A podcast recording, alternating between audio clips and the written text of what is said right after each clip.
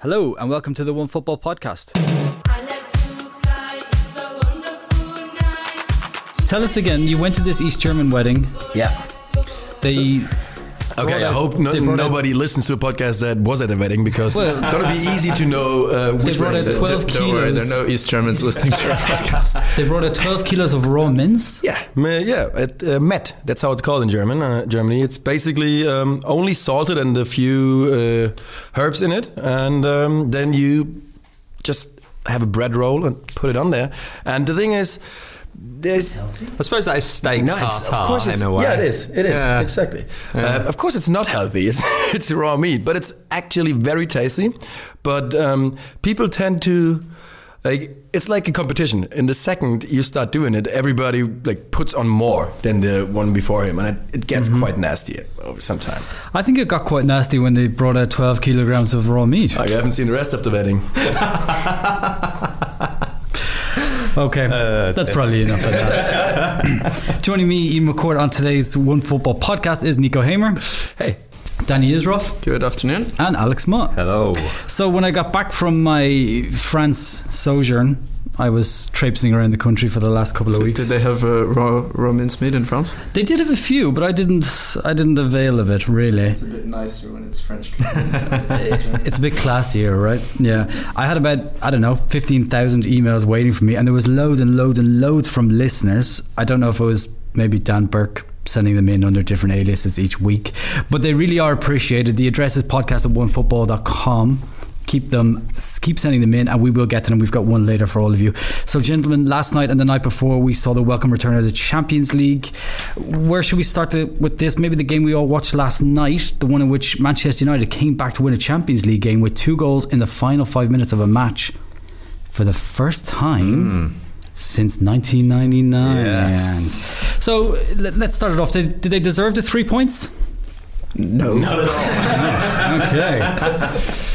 No, the uh, the results definitely lied here. I thought Juventus were a much better team, and over the whole ninety minutes, I think it took seventy minutes for Szczesny to make a save. Um, yeah, I thought Pjanic did well in the middle of the park. He sort of ran it for, for the whole game, really. Ronaldo and Dybala seem to be working really well as a partnership now. Um, and it was just sort of last five minute moment of madness from Juventus that cost them, really. But um, yeah, it could be the catalyst for something for Man United, but I'm just a bit concerned about them. It shouldn't take being a goal down every time for them to come back and win a game. And I know fans will say, like, uh, the best teams win when they're not playing well, but they should be able to play well from minute one to minute 90, but they're not doing that at the moment. So Martin Keown suggested uh, this could be Manchester United's best ever result in Europe.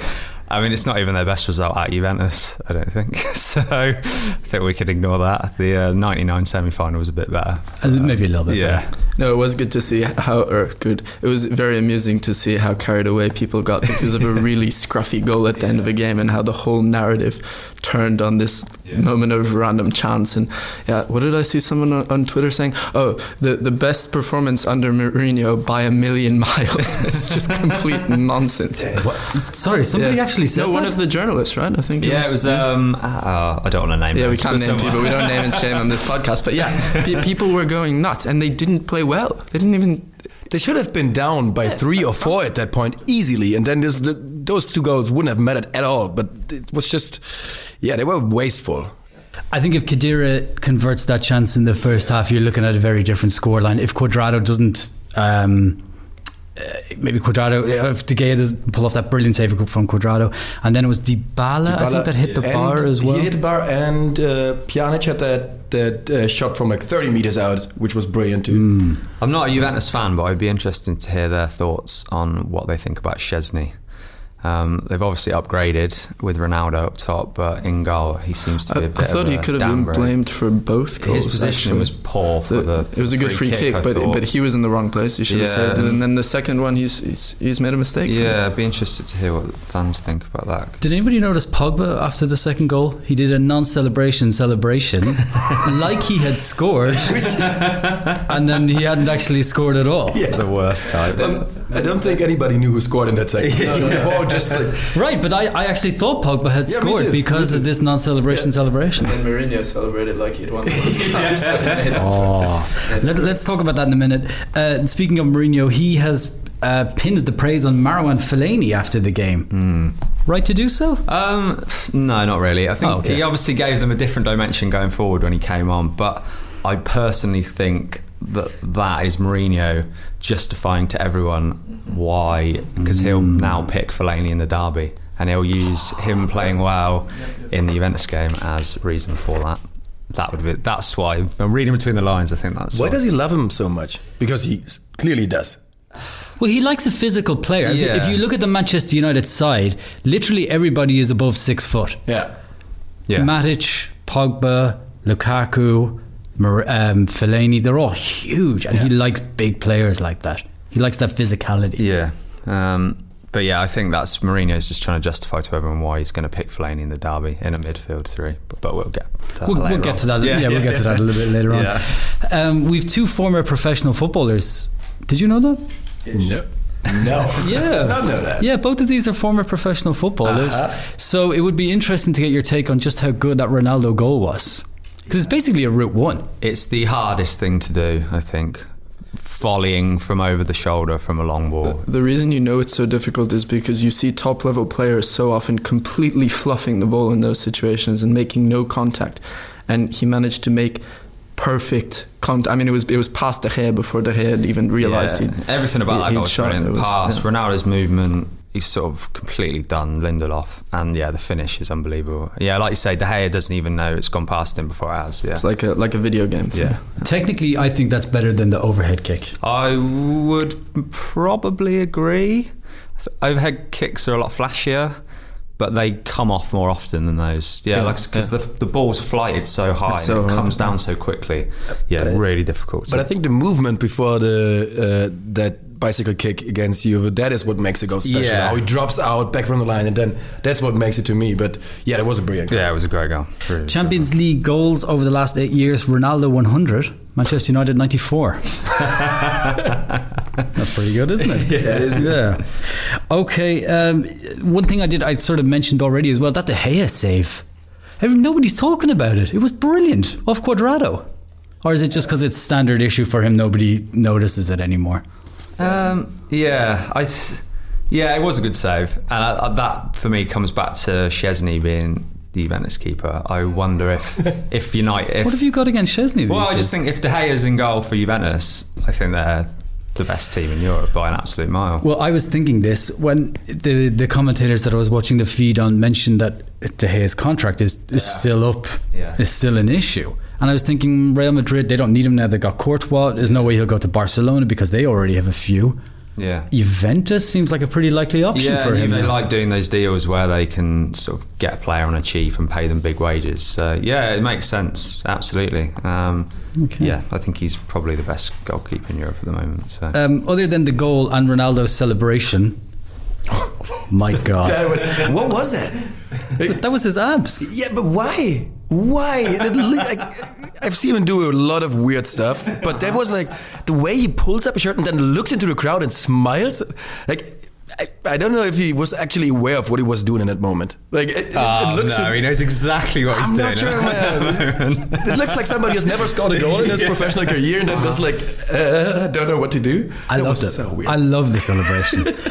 but my next favorite moment was, of course, Jose Mourinho on the pitch. Yes. that was brilliant, right? Pure Um, drama. It was, uh, yeah. I have a grudging respect for what he did. I know he's getting abuse because of the interconnection. Well, he'd been called son of a bitch for, a, for the entire night, basically by the Italian And I fans. is quite. I I'm not a massive Mourinho fan, but it is quite good to see he's like being a bit cheekier now with his sort of gripes. Whereas before he was just miserable all the time. No, but I, I, have a, I have a kind of opposite take. I think in the olden days, I would have said that's like typical Mourinho. He's, he's fostering this siege mentality. It's really clever and he knows what he's doing. Now he just looks like a sad kind of loser who's just happy with. You know, it- it's, I- you know, it's like a kid on the playground. I think like, it was sad when he put his three fingers up at Old Trafford when they lost 1 0. Because, you know, you have no basis to do that Yeah. when you've lost 1 0 at Old Trafford.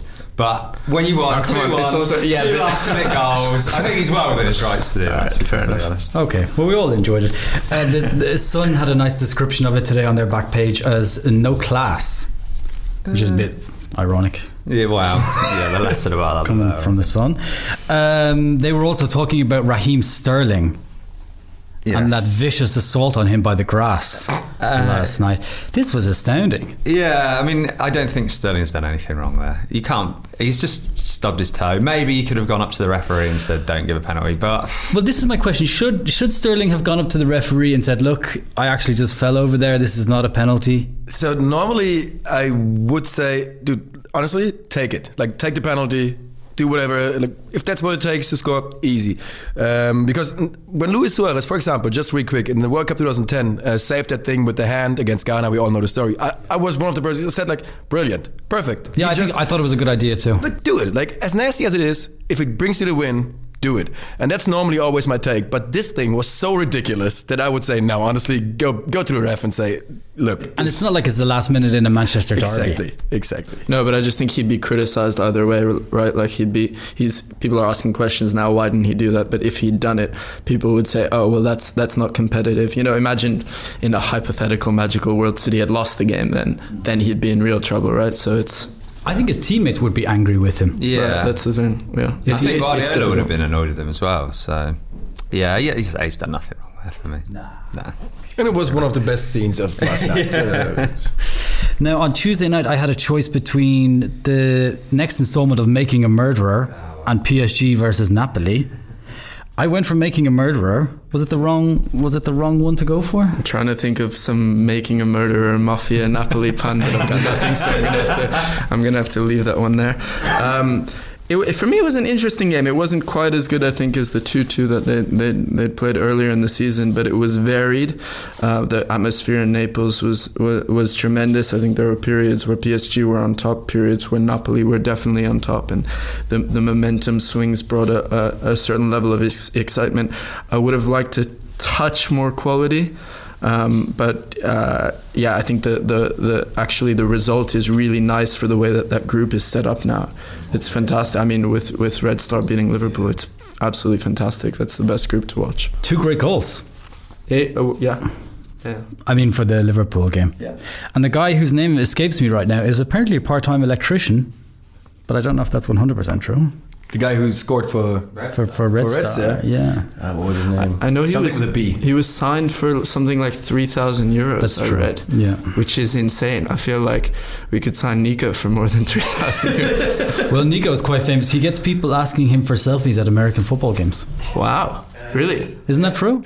Yeah, it happens. Uh, it's just, well, you know, we've got quite a few followers now. It's trying to downplay. Maybe, maybe you- we should ask him for I feel selfies. bad that I never asked, you, asked for a selfie. really. No. Uh, his name is Milan Pavkov, by the way, Very good. for the rest of You knew that off the top of your Yeah, head, didn't did. you? Okay. Yeah. Uh, Alex, you watched the Spurs game. I did, yeah. Um, it was one of those where as soon as Spurs got one, you always knew they were going to get a second, to be honest. Um, I'd be a little bit concerned if I was a Spurs fan the way that they've started games recently. They've they're just concentration all over the pitch is a bit poor at the moment. Um, they look a bit shaky from in from defending set pieces, which again is a bit of a worry. When you've got Alderweireld, Davinson Sanchez, you wouldn't really expect that. But um, yeah, once Ton took control of the game in the second half. I thought Harry Harry Winks did really well. you were Um, about to say Harry Redknapp. I, I, well, I wasn't. I'd never say such a thing. Uh, yeah, Harry Winks played really well in the middle of the park. PSV couldn't really get near him. I thought Dele Alli was probably the best game he's played for Tottenham in, well, definitely this season. Um, Which will be uh, positive for Spurs. yeah, positive for Spurs, definitely positive for England as well. Um, yeah, it was one. I was I was quite impressed with PSV. Their defensive shape was was pretty good. Uh, Mark Van Bommel's got them playing really well at the moment. But yeah, the quality for Spurs shone through in the end, really. But I bet they're all just scared shitless of Mark Van Bommel. well, I thought it was a bit ironic, really, that Winks was playing really well, and Van Bommel, if he was on the pitch, would have just reduced him within Oh, the first five minutes and stopped that immediately. But um, yeah, PSV were decent. Lozano was really good. I thought he just wins free kicks all the time. Um, he won't be there for much longer. no, no, he definitely won't. Um, but yeah, like I said, once Spurs got their first goal, it sort of always looked like they were going to win it, even at, even at that late stage. Okay. Nico, you had an eye on Atleti v- BVB. Yeah, absolutely. And Sort of a uh, return to the norm after the f- Yeah. almost freak result of the yeah, it was game. a freak result, but it was the result was more freakish than the game because especially in that first game, especially in the second half, the beginning of the second half, Atletico was the better team, um, and they just yeah they just pulled the plug for Dortmund very early. Um, Witsel and Delaney um, just couldn't get a feet on the ground in that game and was completely deserved. Griezmann, brilliant game. He kept on dropping down very, very low. Um, got the ball basically in in their own half, and then uh, yeah, led the attack. Brilliant, brilliant game. Let's be honest here. Dortmund is such a young young squad. If you like know how to play them, if you attack them properly, they're gonna be in trouble, and that was just shown in this game. Okay. I don't know if any of you saw the Antoine Griezmann gender release video. No. Wait, the what? He did a video promoting the uh, upcoming birth of his child. Oh. And they did like a gender, you know, there's like a gender reveal sort of thing now, you know, these things. I urge you to go look at it. Was this the sequel to his famous was gonna say, decision, to decision see, to uh, stay? decision to stay video. He should stop doing videos and everything. That's like that's He really should. He- He's had a few social media gaffes in his time. There's another Oh, one yeah. that I'm not. Oh, yeah. I'm not know going to bring up. But yes. Uh, yeah, we won't bring that one up. uh, anybody got any crumbs of comfort for Thierry Henry? I'm starting to get a bit worried about him now, to be honest. He's not getting a reaction out of these players at all. Um, they were just they were so bad, so so bad. I think it shows how good a job Jardim's done that he can just like keep this side together when it's crumbling around them. The Russian owner's looking to sell the club. He's not going to want to look for a buyer when they're in the second division. Um, and Henry's just not getting a tune out of them at all. It was such a gamble to go for a, a completely untested coach. Um, I know he obviously had his Mon- the Monaco links and everything, but I th- yeah, I think they've got to make a big decision fairly soon because yeah, they haven't won since the opening day. They um, Bottom of the league. Yeah, they're not. good. And they've got PSG this weekend. That could be embarrassing. Um, yeah, I'm starting to really worry about Henry, to be honest. I, th- I think just two cents. It's it's another case where we have a a, a guy who's clearly a bright guy. He, he's clearly a, a legendary player and was very good at playing football. But those are not necessarily the skills that translate into being a good manager. And and I think owners and, and fans as well keep making this mistake of thinking that that people will automatically be good managers because they were good players and because they're they're smart. And, and it's just a completely different skill set. And I think we're really looking at kind of Gary Neville at Valencia Yeah. 2.0 here. I think this shows the sort of arrogance of the Monaco board and decision makers that they their recruitment has been so good, re- well, over the past few years, that they've thought that they can really parachute any coach they want to in, and it will be fine. But actually, it's not. I get what they did there, though. I mean, I agree. I totally agree. A good player doesn't mean good coach, but um, in a situation like that, and it's it's a desperate situation for Monaco, bringing in a player that just hypes you, uh, a coach that hypes your players because it's Thierry Henry, um, that just, just can spark a fire, you know. And I think that was what they were going for. But it hasn't. So when at what Turned point? out- What point do you then say, well, it's Yeah. not working? I'd You've say- Sam Allardyce time. Jardim, of course, being linked with the Real Madrid job. yeah, and I think he'd be a good choice He'd for be a very good choice for that. Of course, all this talk of the Champions League leads us to talk about football leaks in the news over the last few days and weeks about Europe's top clubs and what they've been getting up to behind our backs. Nico, you're all over this. Yeah. Maybe you could just give a two second background filler for. uh, Okay. for all of this. So, well, the Football Leaks Volume 2 um, is basically, um, this time it's more than 70 million leaked documents internal from football clubs, emails between players, coaches, clubs, everything. Just uh, everything. And there's a the European in. Oh, phew. Investigative. Thank you very much. Yeah, and they've been working on that for a month to look at all the data, and now they're leaking it um, over the next few weeks. Started last Friday, and I got like, it's for me, it's a bit like. I look at it. I'm just waiting for the new stuff. Just to, s- I'm like an old man, like an old man who's miserable watching football, and I'm just waiting and then to say, I knew it. I knew it. I knew it all the time. It's that's like everything was better uh, back in the days, and well, the most uh, popular league so far was definitely the Super League, I'd say. Yeah, that's what I want to talk about actually. Uh, so it's it would be Europe's top 15 teams, is that right? 16. Um, so technically, it's only 11 teams. Um, four, yeah, four of them from four of them from the Premier League, two Italian teams, one German team, two Spanish teams. Mm. And PSG. and PSG, And no then- Spurs. and they would and they would invite five guests, guest teams, um, and they would play in the European Super League. And um, The, those guest teams are Atletico Madrid, Dortmund, Marseille, Inter, and Roma. Marseille, by the way. And yeah, again, must say they lost to Frankfurt. I'm just saying that again. again, no Tottenham. Yeah. And um, they would play each other, and the 11 founders would be in that Super League guaranteed for the next 20 years. They couldn't, like, they would always be in there. Uh, looking, looking at AC, uh, AC Milan right now, they're already like far, far, far off of these other teams. And the other five teams would probably have to play a relegation uh, system against upcoming teams. How these teams, though, where these upcoming teams come from, how they would qualify for the relegation for the playoffs uh, for the Super League, that is not really known yet. No, and the, the, it would mean a cessation of the Champions League by 2021, according all according to these documents. Um, I don't know what to make of all this. I, I, I think Super League is literally the worst idea football's ever had. I well, obviously, if it happens, it's going to fundamentally change football forever. But I don't think it will happen. I think what this is is a bargaining position from the top clubs for more money from the Champions League. what do they need more money for? Well, they, they've already the UEFA have already bowed to the big leagues by saying you're guaranteed four spots. I think what's going to happen now is UEFA will then say the big clubs, no matter where you finish in the league, are guaranteed a place in the Champions League. So if you're Man United and you finish fifth, you'll be in next season's Champions League, whatever happens. I and agree, then, though. And then after that, I think what will happen is we're going to get Champions League games at the weekend, and midweek will be league fixtures because obviously bigger TV revenues, bigger ad revenues.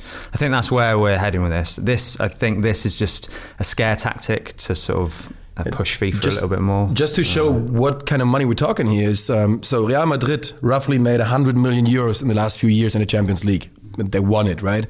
Um, in the Super League, without winning it, they would have at least 300 million. So triple the money, and it can be more. It can be up to five times the money. So this is an insane amount of money. And let's be honest here, football clubs have always has always been greedy, and they want money. They want more money, especially these. But it's clubs. gonna. It will be. But sh- surely it will be so unpopular with fans of clubs that it can't go ahead. Because, the question. Because the, the the TV revenue depends on clubs filling their stadiums about the product as a whole.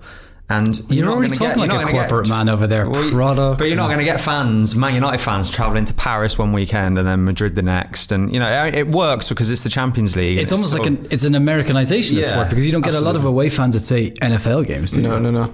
Well, I mean, my two cents on the whole thing is that it's a, a terrible idea, but I don't agree with you guys that it's as inevitable as you think. I think, um, especially the the comments by was it Infantino.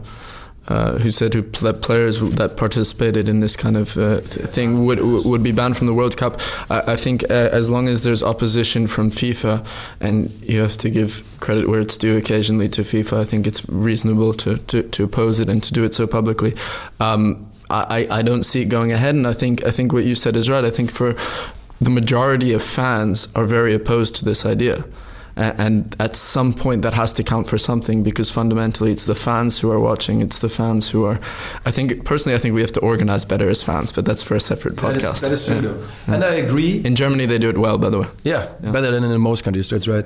Uh, I agree, though. The the timing of that league was very important because there was this binding term sheet that was about to be signed this month, which would basically push that whole project Super League on another level and made it would would have made it more uh, likely to happen.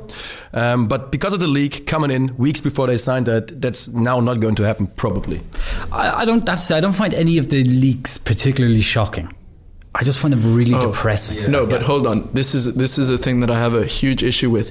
It's exactly that that we're so desensitized to the corruption of football and we expect it. And for me that's a huge problem because it's kind of I hate to bring politics into stuff, but I always have to because it's important to me. It's it's what happens in politics at the moment with people as well. Is people expect bad news. So then the, pe- people aren't angry about things. We should be the stuff that Man City have done here is is or alleged to have done, although they haven't denied it. So that leads me to believe that that, that that, that they did it, and the evidence is pretty strong. The things that they're alleged to have done are, are really, really bad for the health of the game. Yeah, um, yeah, and we've got to a point now where if you're a Man City fan, you back your club no matter what. Which is another issue I have. Yeah, and that's and you, you know just because your club's done it, it doesn't make it right. This has been notable over the last few days that certain Manchester City fans have come out and said, yeah, look, it doesn't matter that our club does this, so what? yeah, Here's here's my question for Man City fans, and this is another huge issue I have, and it's another parallel with politics for me. We've become super tribal and unable to to, to kind of see the mora- morality in things. If I would like to know from Man City fans, if if Man City created a, a, a shell company in the Cayman Islands called Etihad Money Laundering LLC and had men in suits and sunglasses, you know, transporting cash in bags from Man City accounts to to Etihad Money Laundering uh, uh, in order to hide it from UEFA, would they be upset? And I genuinely don't think Man City fans would be upset because that is essentially what they've done. They've changed the names, and it's not guys in sunglasses and suits, but it, it- that, that's essentially what they're they're alleged to have done. And I'm yet to see a Man City fan in real life or on social media who's remotely concerned by that. Well, Dan Burke is not here today. yeah. I I haven't spoken with him, but yeah, I, I, I, for me, it's really disturbing as a as a football fan that, sorry, that, that people aren't at all uh, uh, upset by these things. I think we should be outraged. Your problem is that you're too intelligent and you can remove yourself from these things. and uh, too many fans, like you say, it's too it's become too tribal. They can't. Not many people can step back and say, actually, this is terrible for the game, regardless of my club. Uh, And it's the same with PSG too. My favorite of all them is the stuff that Kylian Mbappe got, or is reported Oh, to have got. yeah. He got a butler, a driver, He- he's a bodyguard. Is that right? yeah. bodyguard, a janitor, a janitor, janitor, yeah, yes. a janitor for the, for his house, yeah. But I think Yeah. that's uh, all big contracts will include that sort of thing. Now, Yeah, I but- remember Donnarumma last season when he was going to sign for PSG. It came out that they'd offered him two penthouse apartments in Paris, rent free, as part of the deal. Um, and then when he didn't get that, AC Milan ups his. He's now the second highest paid player in Serie A, and he's 19. And they signed his brother as the Yeah, third yeah, goalkeeper, yeah. just to keep everyone. and the other brother too, the striker. Yes, right? yeah. Mbappe is getting, again, according to these documents, thirty thousand pound a month for rent. Yeah. Mbappe also uh, had a wanted to have a clause in his. So right now he's on 12 million euros per year, and that is the max this contract uh, what he gets per year. And he wanted to have a clause that the second he gets he wins Ballon d'Or, he basically is the best paid player in the in the squad, which would mean he would get up to 30 million, over 30 million Neymar level. They didn't they didn't do that in the end, but I like it. I like the idea. He then settled, by the way, for if he wins it, he gets five uh, 500,000 euros immediately, and he said, "Well, okay, then I take that." Which is a, it's like not a good, not a good. Didn't make a good deal there, and he asked for a private jet for 50 hours per per week. Didn't To- get to that go either. where? I did something. You don't have. You don't even have 50 hours per week. You're, you're It's just the principle. player. What are you gonna do? It's just the principle. Uh, the other one final word on this was that uh, Bayern Munich had some incredible revelations about this. That they wanted to withdraw their players. Well, they looked into withdrawing their players from the German squad. Yeah, and they, they just checked whether it's possible. So they were checking the Super League scenario and how to approach that. And basically, all they did is they um, went to like a legal firm, like uh, lawyers, and asked them, "Look, just tell us."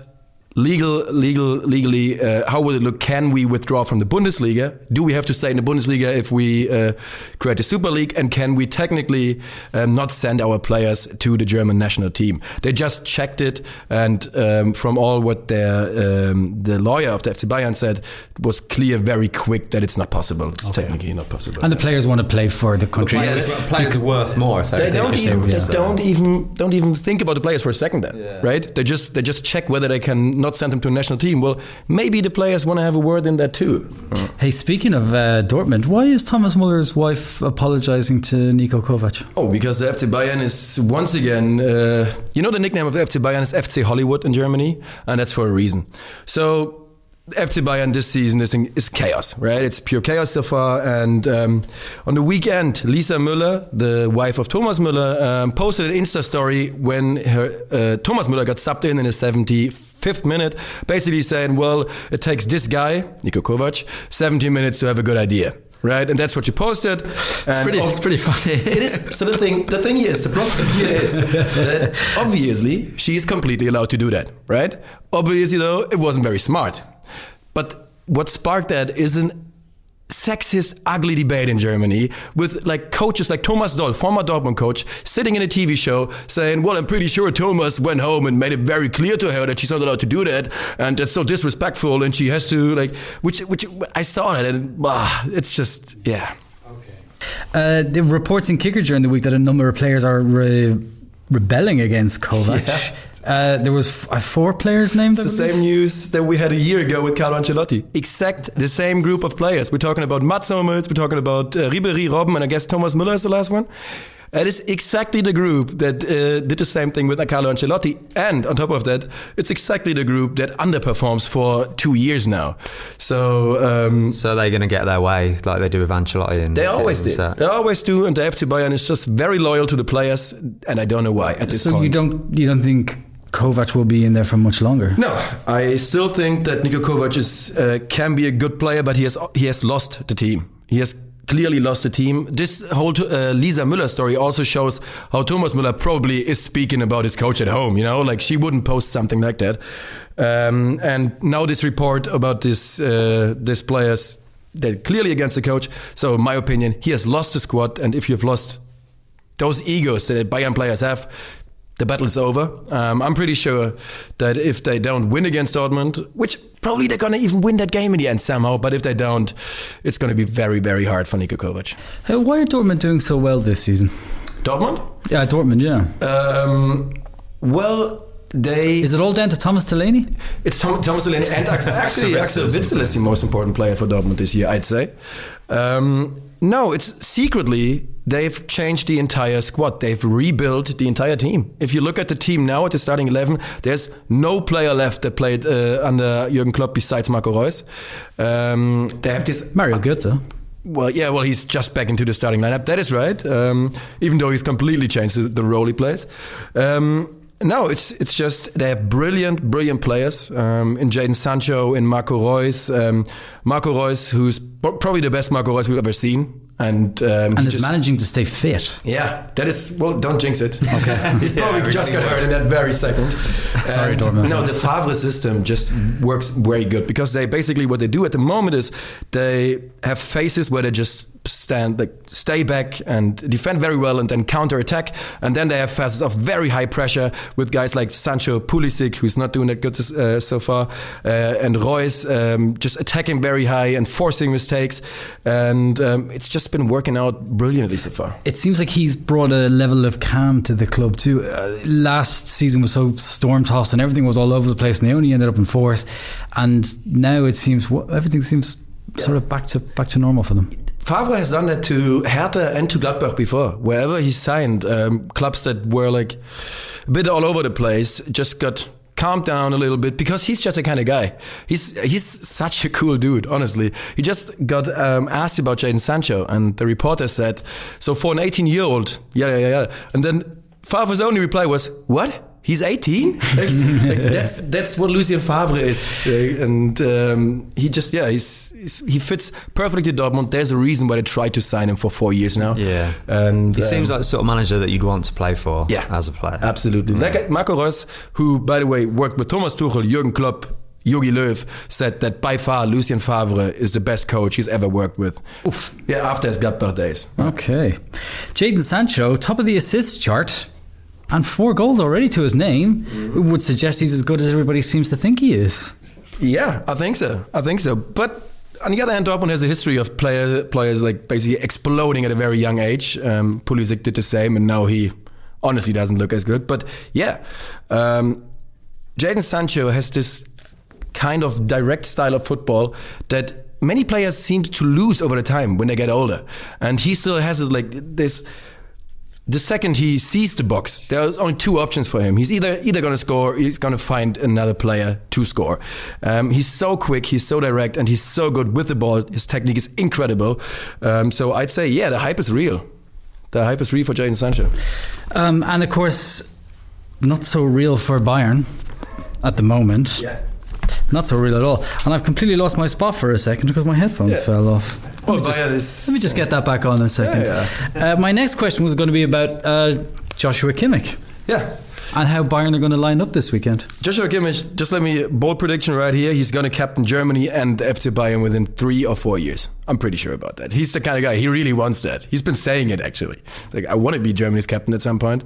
Um, Kimmich is he's going to play. He's going to play fullback. They're not going to play him in sort of in, in between no. arm to midfield. No, even though that's probably his best role. Um, I like him the most there, but um, I'm pretty sure he's going to line up as a fullback, especially because Bayern. Like, they're not going to play Rafinha and Alaba as fullbacks because Rafinha is finally over it. He's not as good anymore. Um, no, Kimmich's going to line up as fullback. Um, I think we're going to see very little surprises in the Bayern lineup. Robben is going to be back after sitting out the uh, Athens game, and Lewandowski is going to be up front. It's going to be the same lineup that Bayern has been playing for the last 45 years. Okay, give me your prediction, Nico. Um, so. I just, want, I just want a scoreline, really. Yeah. Okay. I'd say somehow Bayern will pull off a win and that will just calm the storm for a little bit and will be like a yeah just a little how do you say band-aid for for G- give for us a number, stabbing a wound Yeah, I want to score. Yeah. okay uh, i'm sorry 1 0. 2-0 Okay. Hey, not just a big game in Germany this week, it's also a Manchester derby this weekend. A few weeks ago, it looked like Mourinho would be working more for Russia today than Manchester United. I, I'm not really quite sure what's happened, how, how he's turned it around at all. Does anybody have an answer for this? Um, I haven't really got an answer either, to be honest, and that doesn't help. But um, I'll I- give you one. It's luck. no, they've been, um, like I said earlier on, obviously the comebacks are great against Newcastle, against Bournemouth, against Juventus last night, but it shouldn't take a good side to go 1 0 down to then start playing. Um, I think Man United fans need to worry about how they're starting games. I mean, against Newcastle and against, especially Bournemouth, that's the worst I've seen a United team play in a long, long time. Um, and yeah, it's sort of they they completely change their game plan when they when they go one 0 down to sort of a more free, open attacking style, and that's completely against what Mourinho wants to do. Um, so You would think he'd put two and two together and think this free attacking style actually gets me Well, somewhere. yeah, Why don't I that. start with that? But yeah, that's not how it's going down at the moment. I think Martial is sort of the one bright light in all this. He's sort of come on leaps and bounds since the start of the season. So if, if United want to do well against City on Sunday, then he needs to play well again. Um, but yeah, I, I, if I was a Man United fan, I'd be very concerned personally. Still, despite the scrappy win last Yes, night. yeah. If any of you were in Jose's shoes, how would you be setting up against this City side? Um, well, I think Liverpool gave the blueprint last season, didn't they? You need to counter press. Um, you need to be. You need to win the ball back as high as possible, um, hunt impacts, and then be wary of that big long diagonal that Ederson plays from out the back. Um, I don't think that's going to happen though. I think what he'll do is 4-3-3. He'll play Matic, Pogba, and Fellaini as a midfield three, um, and it'll basically be seven behind the ball. I mean, it it kind of worked last season, but they went 2 0 down and came back again. So, um, yeah, I don't know. It's, um, yeah, again, I just I just don't know what Man United are doing really. Don't know how they want to play, what they want to do. You can't go to Man City and just wait it out and hope to come away with a 1 0 win, I don't think. So, um, yeah, it's going to be interesting. Sunday's going to be really interesting. Anybody think City are better this season Than Man United. than Man United or than they were last season? Uh, yes, I do. I do. I think they've got Laporte's probably the best centre back in the Premier League at the moment. They look much better at the back. They've obviously been with Pep a year longer, which helps. Mendy's uh, return from injuries really helped, and it's meant that he can sort of fly down the left and do some overlapping runs, and Sterling can come inside where he's much better. Whereas last season, he was on the right and sort of hitting the byline and then cutting balls back, which still worked, and they still have that element to their attack. But now he can cut inside. Same with Sane on the other side, and with Bernardo Silva um, and David Silva as well. Yeah, they just look absolutely irresistible, even even without De Bruyne, which is we wouldn't have said that last season. I think there's maybe only one thing that they, they lose a little bit, which is there's a kind of novelty factor and an excitement psychologically with the players when everything comes together for the first time, like it was last season. They were really flying, and you could sort of see everyone talking about them the whole time, and you, you could see the excitement on the pitch. Uh, unfortunately, you can't recreate that when it's the second season of that happening. Um, so maybe they lose a little edge there, but I think I think like Alex is saying, they're kind of more mature and more wholesome and that probably is enough to compensate. They also have more points than they did at this stage last season. Yeah, and without, I can see them getting 100 points again. Without definitely. without De Bruyne, as you pointed out. Okay, we're going to talk a lot about this on next week's podcast, so and we've already talked a lot about Manchester United. Uh, quick prediction, Danny. Ooh, uh, three one to City. I have here City three one. Very nice. I would actually go with the okay. Uh, I mentioned earlier, podcast at onefootball.com is where you can get your questions in. Paddy Conway e- emailing in and asking Does the panel think that NFL style markings would actually benefit football? It would be easier for the ref to see, uh, to set the wall correctly, offsides would be clearer less importantly, there would be less exaggeration about a 40 yard screamers. Well, well LOL, that's what the uh, sprays for, is for marking the wall. Yeah, so already got that. So discount that. Sorry, Paddy. And with offsides, it's a fluid game, so that wouldn't work. If there's a marker and the attacking player is a yard beyond that, it would confuse the linesman even more. You've actually thought about this? Well, I'm just no. Well, I'm just no, no. But also no. another thing is we have VAR coming at yeah. least, and VAR is better than markings. And the second thing is. Uh, uh, probably you guys, uh, not not being from America, have never had the misfortune of playing or watching a game on an NFL field. I've seen it. It looks it, it, it's it's an absolute disaster. Not just for watching because it just looks terrible, but for the players, you actually don't know where anything Would be confusing is. as a player, yeah. Yeah, not not a, not a good idea. Sorry, Paddy. Okay, we'll take that, Paddy. yeah. But he should try with another question next week. Yeah, you know, keep, keep trying, Paddy. Keep, keep them going, Paddy. Uh, last but not least on our to-do list today is MLS because we're very much at the action end of this season. But without my club of choice, Danny, you know I like to choose a, a, a new, new, club every month. I choose a new club every season. I went with LAFC this season. They're gone. Yes, they're they're out of the playoffs, which can happen in MLS. But they, on the whole, had a very successful uh, inaugural season. Yeah. So you can be proud of your your long long time team, your boyhood club. I've really thrown everything behind them. but what's been happening elsewhere? I mean, we'll start with Atlanta because that was my team last season and uh, they had a pretty impressive win on the road in New York. Yeah, so we're up to just for, for listeners who might not keep abreast of MLS every week, uh, we're up to the, the second round of the playoffs, and the first legs of the second round have already been played. Uh, so there are four teams left in each conference, conference semifinals essentially.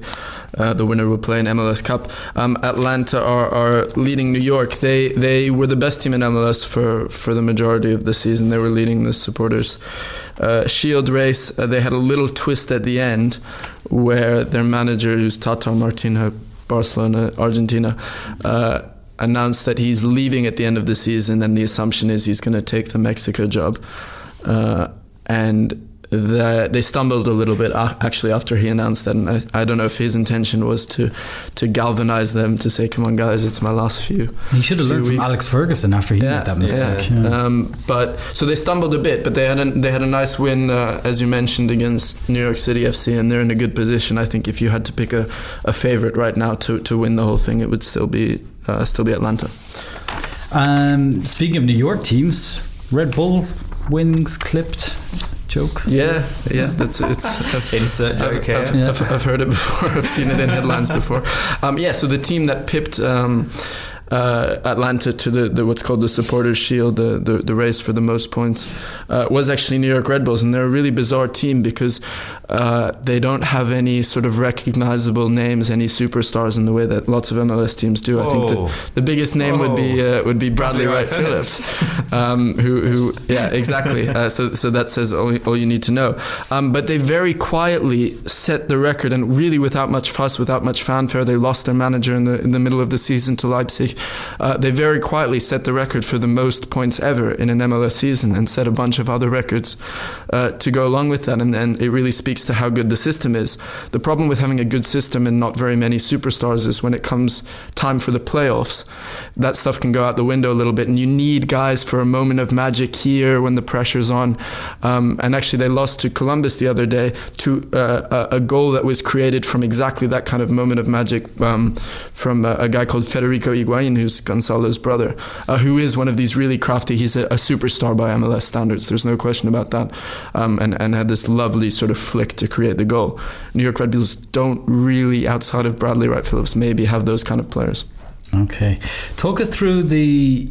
You're calling it the Cascadia Cup Derby? Uh, yeah, the yeah exactly what we have in the, the Pacific Northwest between um, uh, Seattle and, and Portland, and it's obviously a, a, a, massive rivalry. I don't know if, how good the geography is in this room, but those two places are quite quite well, close the, to each other. The guys are nodding their head. Yeah, they know. Yeah, they know. Yeah. Because um, so, it looked like Seattle were cruising for a bit. So yeah, I mean they were. They, they basically I think we talked about it last season as well. They they've had the same season for the third year in a row where they were really rubbish at the beginning of the year and then absolutely untouchable for for the second half of the year. Um, and, and, they looked really good, but they they they ran into a, a Portland team who also looked strong at various points of the year. They had this long unbeaten run, and the other thing that Portland have going for them is um, they, they won the whole thing three years ago, and they have quite a few players uh, still from that team who have that experience. They're, they're, they're, they're, a nice team, and they're in a good position to go through now. Okay. And finally, poised between Real Salt Lake, still my favorite ever named team, and Sporting Kansas. 1 1 after the first leg, right? Yeah, the, there's not really too much to say about that. I think it's two of the, the, the, less exciting teams. Although the goal from Real Salt Lake was really nice from a, a guy called Albert Rusnak. So you should go Google that if you uh, if you're really bored and want to watch MLS goals. um, but uh, yeah, I, I expect uh, Sporting Sporting to, to come through. Yeah, go through. Okay, you're t- just give me your two finalists because then we'll have you on afterwards to talk about the actual. So final. I'm historically bad at making predictions, but I would go with Atlanta uh, to win the East and Portland I'll take in the in the West. Okay, and it's a one it's a one off final, is it? It's not two. Yeah, yeah, yeah, yeah. Okay, okay. That's all from us today. My thanks to Nico, Danny, Alex, and thanks to you for listening. Remember, if you want to send your questions in, like Paddy did, and get the abuse that Paddy did, the address is podcast at onefootball.com.